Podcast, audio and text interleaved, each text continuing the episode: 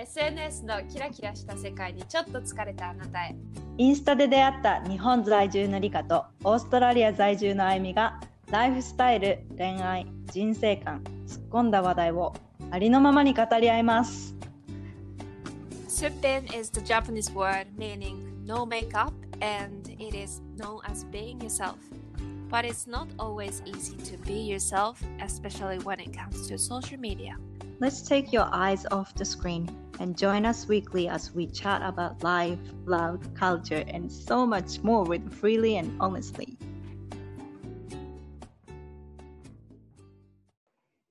はい、今日も始まりました。すっぴんポッドキャスト。今日もゲストを迎えております。イエーイイエーイ本日のゲストはですね、あゆみさんのお友達にお越しいただきました。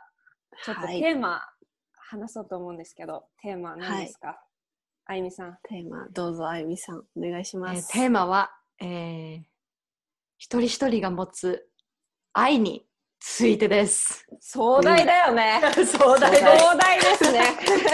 壮大ですよ。はい。ちょっとあの、チカラさん、あの、彼女ははいすごくいろんな活動をしていまして、はい今日も、あの、その、もちろん愛を原動力に、えっ、と、いろいろ活動をされている方なんですけれども、簡単に、こう、はい自己紹介をしていただはいけると嬉しいです。リスナーの皆さんにお願いします。はい。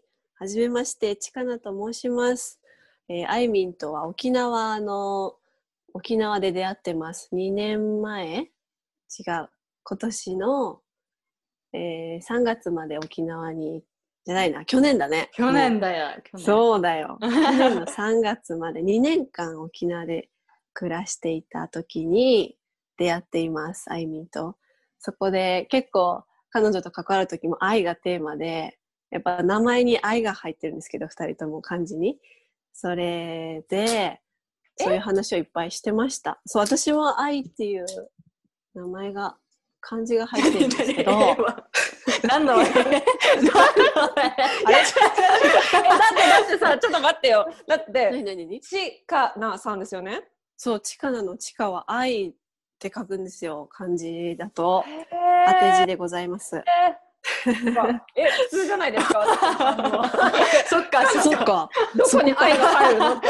なんかそう。あ私関わってピンとくる人に愛が多くて、すごいそれももご縁だなとか思って、その一人のあゆみんなんですけど、そうです。今、風の時代って言われてるやつ、ちょこちょこ皆さん聞くと思うんですけど、なんかそういうスピリチュアル、スピリチュアル的な要素に結構インスピレーションを受けがちなタイプで、えーその新しい時代をどう、こう個性を生かして、みんなが楽しく、自分も楽しく、どう生きていこうかっていう知恵を分け合って作り出していきたいなっていう思いで活動してます。うんはい。お願いしますよろしくお願いします。よろしくお願いします。ちょっと早速、風の時代って言葉が出たんですけど、うんあゆみちゃん、聞いたことあるよね？ある、なんか、最近聞くよね。よく目に最近するような気がします。風の時代そう。とは、風な、風。なんか正直あの風の時代でなんかうん何なん、何なんだろうって思ってる人ってうんうん、うん。ここにいるんですけど、なんか YouTube とかでチラッと出てきたりする？もしかして。う。んすごくできてなんかこね。の時代とかはいはい言わはい。れてたりとうんうんうん。価値観を大切にするそう、価値す観。目に見えないものが、あその、うですよね。大切にされる時代とかっていうのを。え、それなんかワクワクし,、うん。しません？まず二人ともどうですか？いやなんかするんですけど、うんうん。私の気持ちを言うとはいはい。えなんでえうんうん大切に今までもしてたよみたいななんかわかるはいなんで、はいなんかこう、時代で、こうそういう時代が来る。え、今まで生きてた私は何の時代だったんだろうってあ、逆にちょっと私は思っ不安たんですよ。にもなんかなるみたいな。なあじゃないか。不安じゃないんだけど改めて。なんか、そういう風な時代っていうのがあったんだみたいな。なんて言うんでしょう。うんねはいはいはい。今までもそう200年くらだ。い？楽しかったよ、みたいな。そう。うん、そうそうそう200年目安みたいな感じに。星の動きを読んでるお話みたいで、うん。地の時、今までは地の時代とか土の時代って呼ばれてる星の200年だったんだけど、今変わる時が来ていて、それにやっぱ人間って影響されてるっていうのを、あの、すごい感じています。なんか、地の時代っていうのは、お金とか権力とか上下関係とか土地とか、そういう物質的なものが大きかった？それの権力が一番みたいな？それで成り立ってるようなイメージだったけど、っていう感じです。それっていうものがあまり価値が置かれなくなってきて、どっちかというとその人の考え方とか、うんうんうん。その人が何を軸にしてうん生きてるのかとか、うんうんうん。そういうことの方が大切になるってことかな。うん。なので、なんだろう、あの、安心してくださいって感じ。全人類安心してください。別に今までも安心してよかったんだけど、うんそこで生きづらかった人ってすごいいっぱいいると思うんですよ。私も含めて。なんか、人の価値ってお金に値段にできねえなってすごい思い悩む時もあったし、私はそういうタイプだったかな。超生きづらい。まあもちろん楽しみもあったけど、うんなんか違う。なんかもっといけるでしょみたいな。うんもっとあるよね、みたいなのはきっと。でもその、なんだろう、リカさんとアイミンが提案してる、そのもっとすっぴん？うんすっぴんで楽しもうよっていうアイデアももちろん風の時代に、なんだろうな、もう大事と思うし、うんやりたいことを、うん、お金の心配もせず、うん。自由に発信できる時代っていう感覚はみんな分かってるんじゃないかな。はいはい、うん。そうです。はい、どうおぞ。金がなかったら実際食べ物も買えないし、お家にも住めないし、お金がうんないとまあ生きていけないじゃないですか。まあお金が今、メインになってるから、じゃあその価値、うんうんうん。それはどういうふうに変わっていくのかっていうのが全く想像できないんだけど、はいはいはいはいそれはどんなふうになっていくと思みんなもうやってると思うけど、やっぱり大量生産で誰、うん、ストーリーが見えないものを買う？う、時代、すごいそれで賄っていた時代だと思うんですけど、前までは。今はもう魅力の時代ってやつもあると思うんだけど、風の時代、後ろに魅力の時代っていう背景もあるっていうお話があるんですけど、うんやっぱり誰にお金をあの渡したいかっていうお買い物、うん。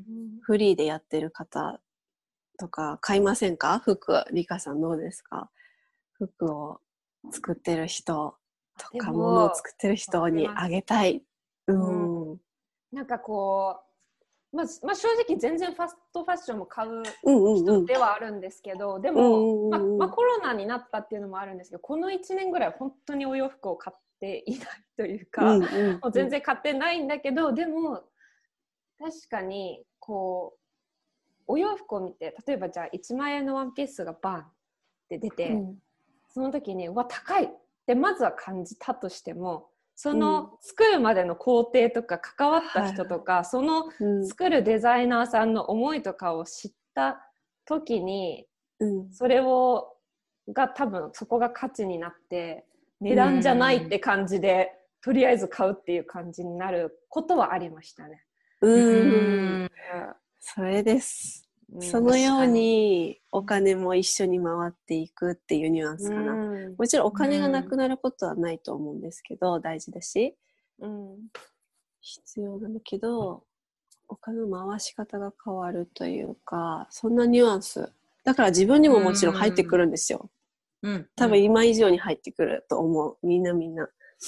だからどう魅力で回すかというか、どう自分を表現してるかで、うん誰が買ってくれるかというか、評価される。うんなんていうんだろう、近しいところで回る感じが、のイメージですね。じゃあ大きな、そのなんだろう、うんとっても有名なブランドとかよりもそのうん。みんながあの人がやってる活動ってすごい素敵だなとか、あの人がやりたいことに共だ共感してる人たちがもっうとん大きい名前だけで買うんじゃなくて、その裏にある背景とか、うん思いとかを汲み取って、お金を払うっていう動きの方に変わってきてるってことか。うん、うんうんうんみんなやってると思う。うん、あいみんも。昔よりそういう情報ってすごい入ってきやすくなったもんね。ね、うん、一人一人が輝いてきてますよね。うんうん、確かに。うんうんうん。表現する媒体とか、こういう手段はあるから、さあ自分は本当の幸せとは何かに向き合って表現していく、助け合う、愛し合うっていうところですね。はい。すごいお金のことだけでうん。今まで動いてきた人、例えばじゃあ投資家とか銀行とか、そういう人たちってじゃあどうなっていくのかなって今思ったんだけど、逆にじゃあおそうだね金、権力でしか動いてこなかった人たちは、はいはいはい。金さえ出せばどうなっていくんだそうなのよ。って思そこがさ思いましたそう。うん。そうなの。苦しいと思うの。その人たちうん今、その人たちが苦しいと思う。うん苦しくなっちゃうのか。うん、苦しいっていうのはダメなことじゃないと思ってて、こう、あの、今の変化もそうじゃん。変化目まぐるしいんだけど、あの、やっぱそれ、望まない現実が目の前にあるとするじゃないですか。みんな、うん。うん。苦しいって思ってしまう出来事。それって裏を返したら、望むことがわかるきっかけっていう、もう紙一重ということなので、うんえそこをやっぱり自分で理解して受け入れてじゃあ何の手放しが必要なのかどう気持ちよく心地よくなっていくのか、うん。その人自身の心の中にしかないからそこと向き合い続けるみたいなそれの繰り返しがみんな必要。みんな一人一人、自分ももちろんあるしなんかそういう感じですね。だからその権力だけではもう回らない世界ってことを受け入れたときに、果たして自分の人生、幸せとは、で動いていかないと、うん。頼る場所がなくなってくる可能性はこれからうん。あるよっていうお話がありました。うん。ありました。ありました。ある。と思ってる。でもなんかこの風の時代ってきっと多分はいその、信じるとか信じないって多分もういろんな人がいると思うんですけど、このなんかこう、スピリチュアルを信じる信じない別としてその風,、うん風の時代っていうのもあるんだよっていうのを、うん。なんか頭の中に入れてそれをきっかけにあそういう時代が来るんだと思ってなんかこう、動きやすくなったりとか、うん。なんか、そうういうふうに結局行動しやすくなったなるのであればなんかいいですよね。ん。乗っかればいいんですって感じですねっていうかさそれをきっかけに結局行動がしやすくなる自分がいるならそれはそれでい良いいわけだし。うんはいと思います。面白い。はい面白いリカさん、リカさんなんか 大丈夫ですか？こんな感じです。ぶっ飛んでるから多分人よりも。えどういうこと？どういうこと？全然そんな感じないことないよそうそうそう？全然何ぶっ飛んでるからかな？ここみんなぶっ飛んでるから大丈夫。大丈夫大丈夫りがとう。全然全然。そんな感じいやなんかこう逆にやっぱり人と違うとかやっぱり自分と違う考えの人とか、自分が思ってなかった視点から物事を見る人とかと話すのって、うんうんなんかすごい最近楽しいって感じるんですけど、あゆみちゃんもね、まあ言ってたけど、うん。うん、そうね。私も前までは自分と違う考えの人って、何なの、なんか、えー？えー、とかなんかそういう目線で見てたんだけど、なんかこうねいろいろ話していくうちに、あそんな世界があるのかとかそんな考え方もあるんだっていううん。のでこうだんだんいろんなものがもっとクリアに見えてきたというか例えばこう丸があるとするじゃないですか。円。うん。円じゃない。じゃあボール。でボールもこっちの人から見たらこれは赤ちょっと赤黒いとかこっちの人から見たらすごい真っ赤だとかいろんな視点から一つのものを見るってすごい大事だと思うんですよ。うん。なんかその多角的に見ることで全体像が見えるって絶対あると思うから、うん。だからそのいろんな人の意見を聞いて、それをですね何が真実なのかっていうのが見えてくるんじゃないかなって私も思うので。なんかいいとこ取りっていうか、うんうん。なんかこう、うん。ちかなちゃんの話とかも聞いて、すごいここに、うん。そういうのもあるのよ。そうそうそう。自分のもとにできる、うん。そう、メモってますよ。ワクワクとひらめきを、うん。に敏感にうん。生きていきましょう。なんかそのワクワクっていうことであったんですけど、うんうん。はいはい。恐れははいはいはい。分離を生むっていう話。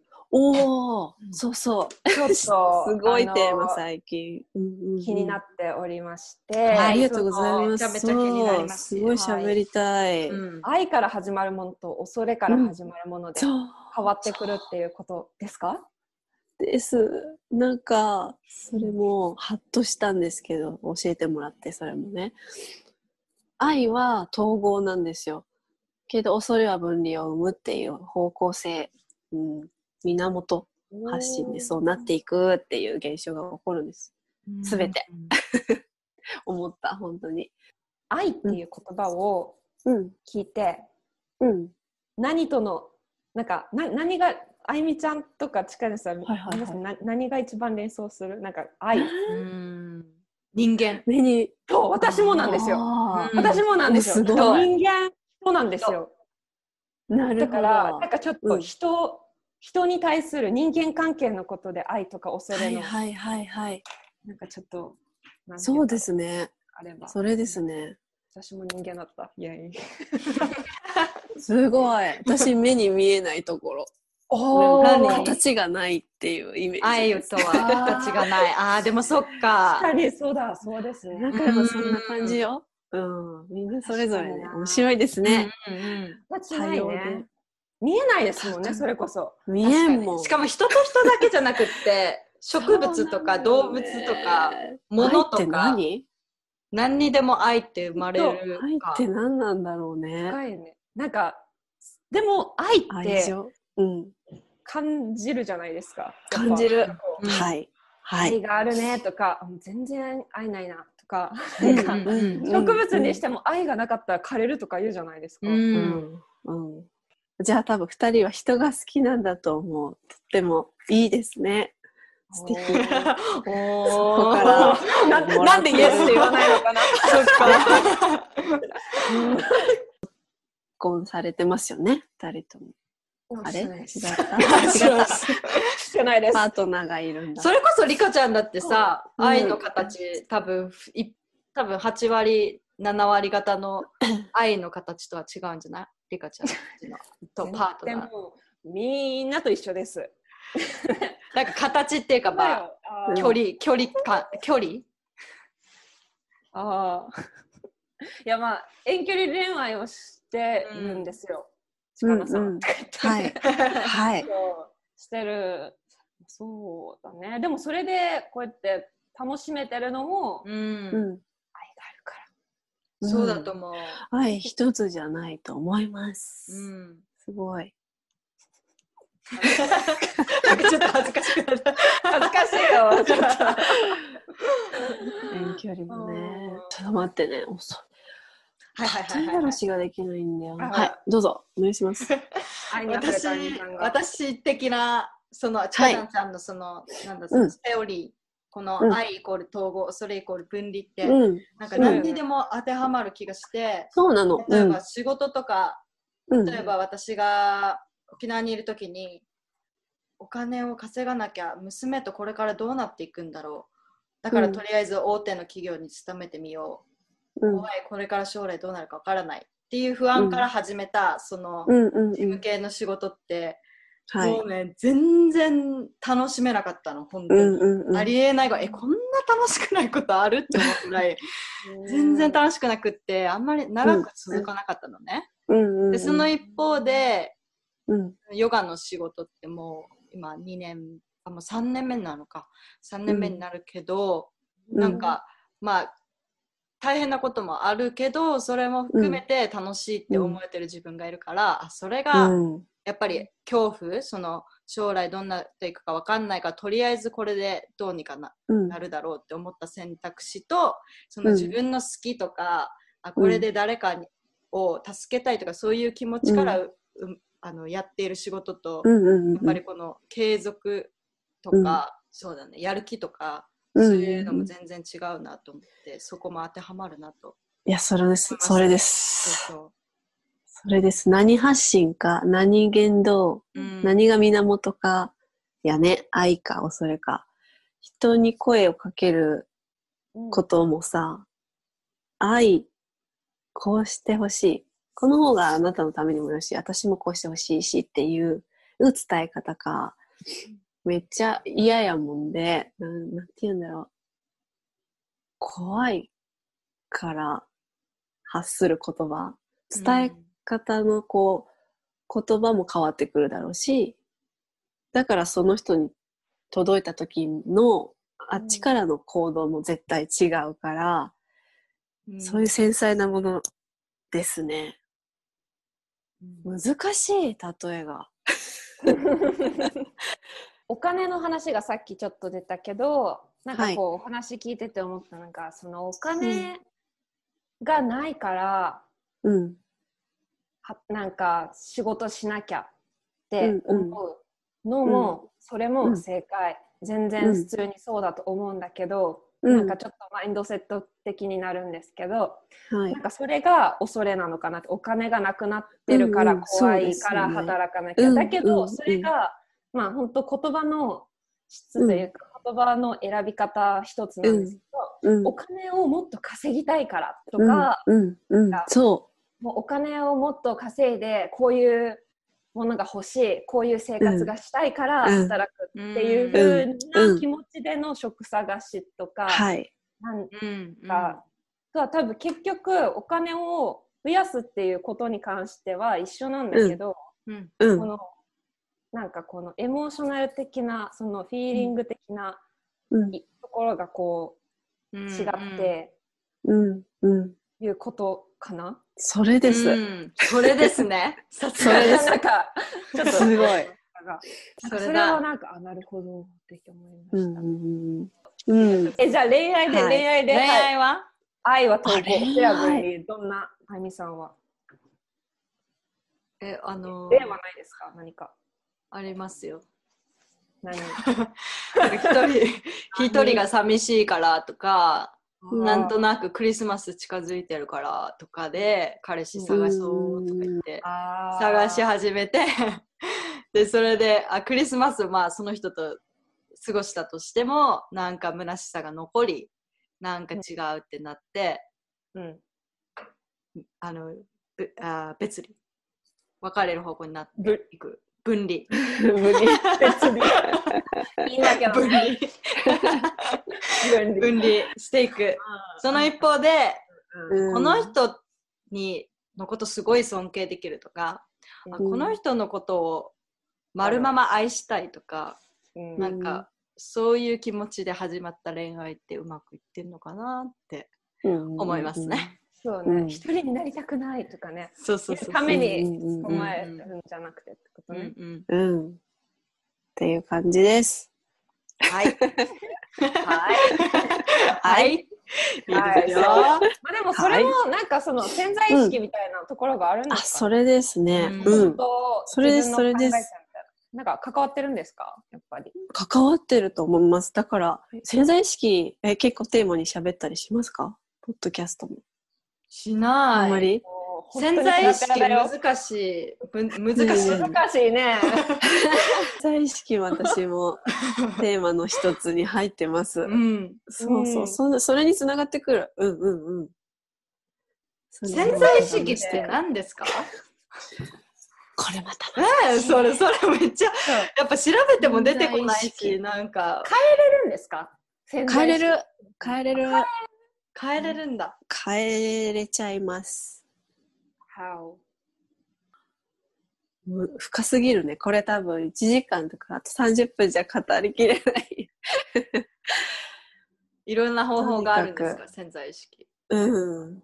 とにかく自分の価値観、うんこの何年生まれてうん今までの価値観が外の世界を映し出してるから、どう感じるかってみんな違うくないですか？これを見た時に。美しいと感じるか怖いと感じるか、うんうん。あーあの極端に言ったらコロナもそう。あーコロナ美しいはあれだけど何か物事があった時に、そうこれをチャンスだと思えるのかすっごい怖いっていう時があるのか、うん。何もかもそうだけどそれが潜在意識なんですよ一人一人の。うん。こうやって価値を決めてるのは自分だから。正解はないのにね。うん。がそれなので、思考、うん。今までの、こう、誰かから言われた言葉とかが大,、うん大きいんですけど、価値観なので、今まで生きてきた。うん。ねだから、それで出来上がってきてるものだから、それすらも変えれちゃうっていうことが潜在意識です。うんうん。なんかここうん今までこう、これはダメですこれはダメですっていう感じで言われてきて、いきなりいいよって言われてもえでも今までダメって言われてたからって、うん。多分動きにくいとか、それ、そういうことそれです。けど、うん。なんか多分潜在意識ってすぐは多分変わんないですか？性格とかもすぐ変えるって難しいけど、なんか難しい一回まず。受け入れたりすればいいのかな、うん。なんかこう、うん。あこういうこともあるんだ、うん。ちょっとやってみようみたいな、うんうんなうんん。うんか気持ち変えようなんて無理じゃん。うんうんうん。やそってみて、その洗剤を変えるしかないよね。洗剤っていうか。そうなのなんていうの？体験？体験？う。自分でそうなんですよ。あいけんだ。自分で貼ったレッテルをうんどう剥がすのか。うん これのワークをしていくんです。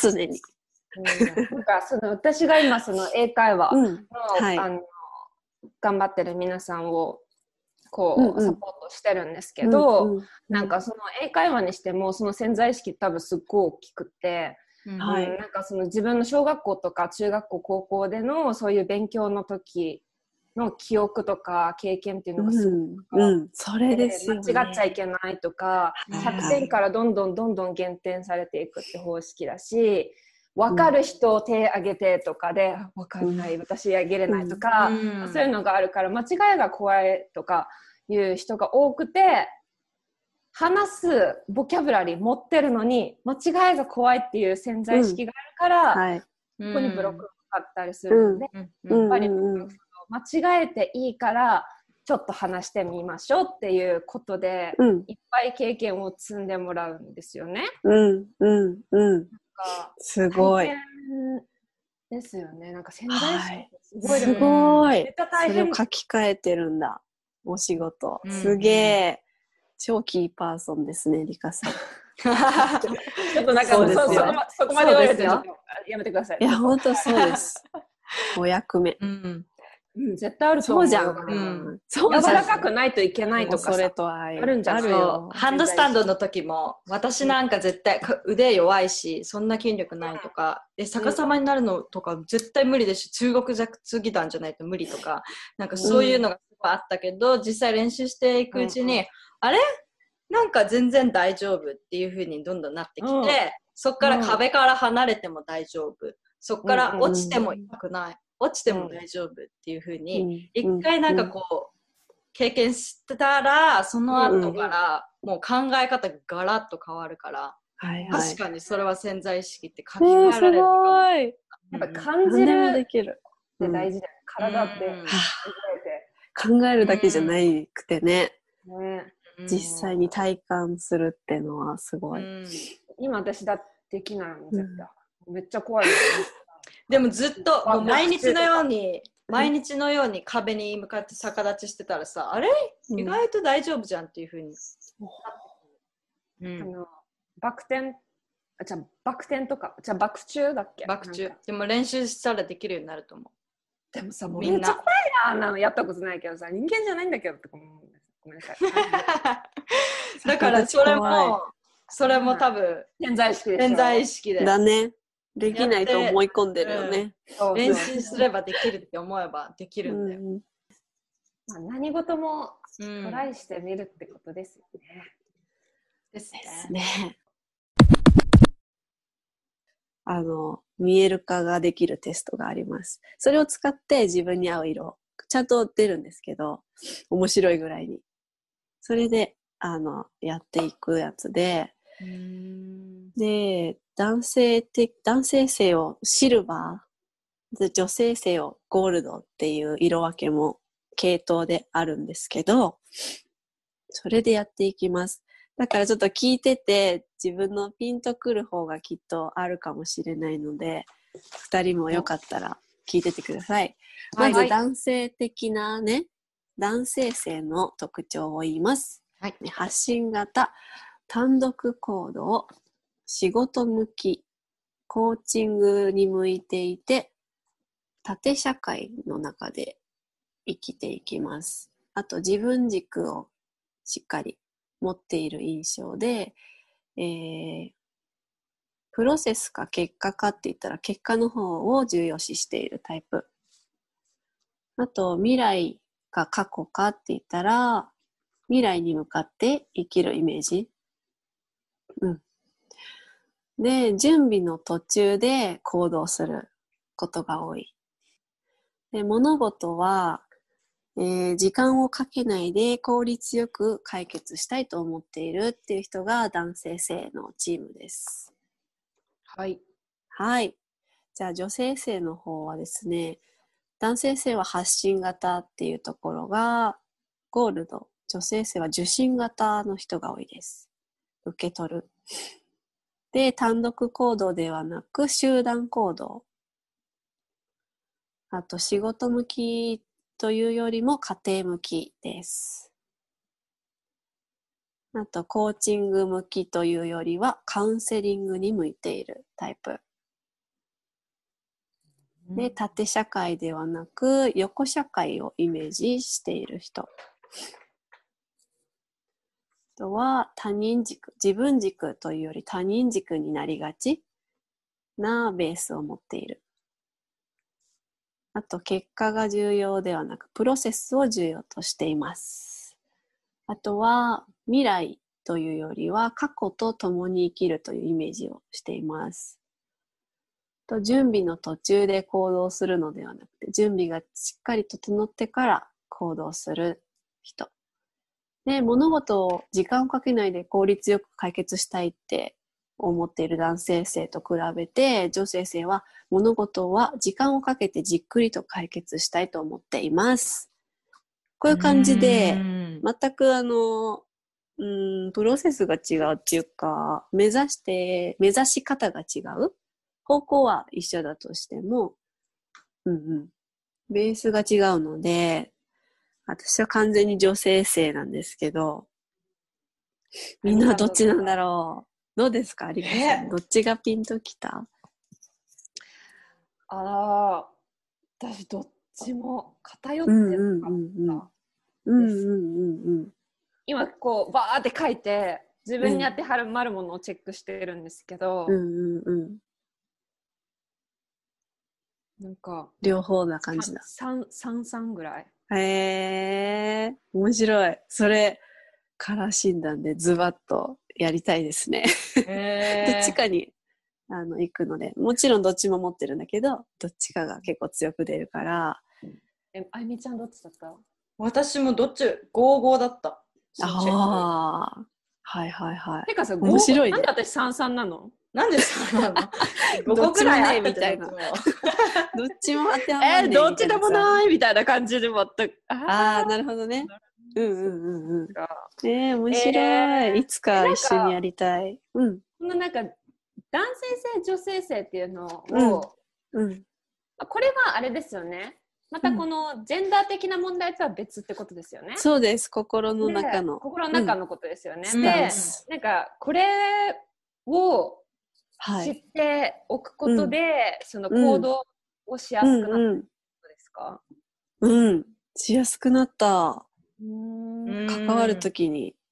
やっぱり他人軸の女性性、私なんですけど、すごい比べてしまうし、うん男性性が強い人、カラー診断してなくてもわかる人が結構敏感だからわかるんですけど、と話してるとめっちゃ苦しいって思って、すげえ結果求められるじゃんみたいな感じとか、一緒に仕事をする上でさ、やっぱどうしても関わらなきゃいけない時の、こうやっぱりアイデアの違いとか、もちろん、うん、そういうのがね、違いを知る、知ってて関わるか、知らないで困困っちゃうのかは全然違うので、すっごいためになってる一つのこれ診断です、私にとって。うんそうしたら、知ってたら、その人が行きたい、やり、行きたい方向性も分かり合えるし、やりたい仕事の仕方も分かるし、うんすごい、すごいコミュニケーションにこれ、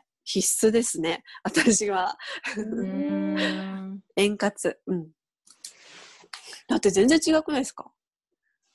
そら、そら悩むわって思ったもん。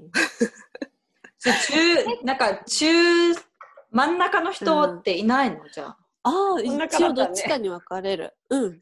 どっちかに分かれるんだ。一応分かれるけど、この素粒子、なんか8個のさ、グループじゃんね。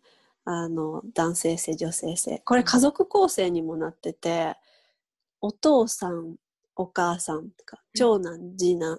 長男、長女、次男、次女、三男、三女っていう家族構成の44にもなってるの。だからすっごい関係性があって、お隣同士はすごい助け合えるし、長女はお母さんをめっちゃサポートしてたり、お母さんが困ってたらお父さんにすごい相談する相手だったり、すげえ面白い感じになってるんですよ。うんだから、そうだな。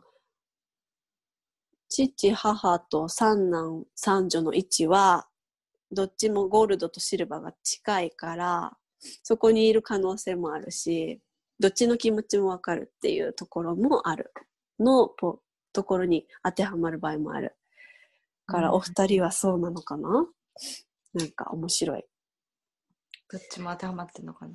めっちゃ面白いです、これ。流行ってるからさ、みんなややるわけよ。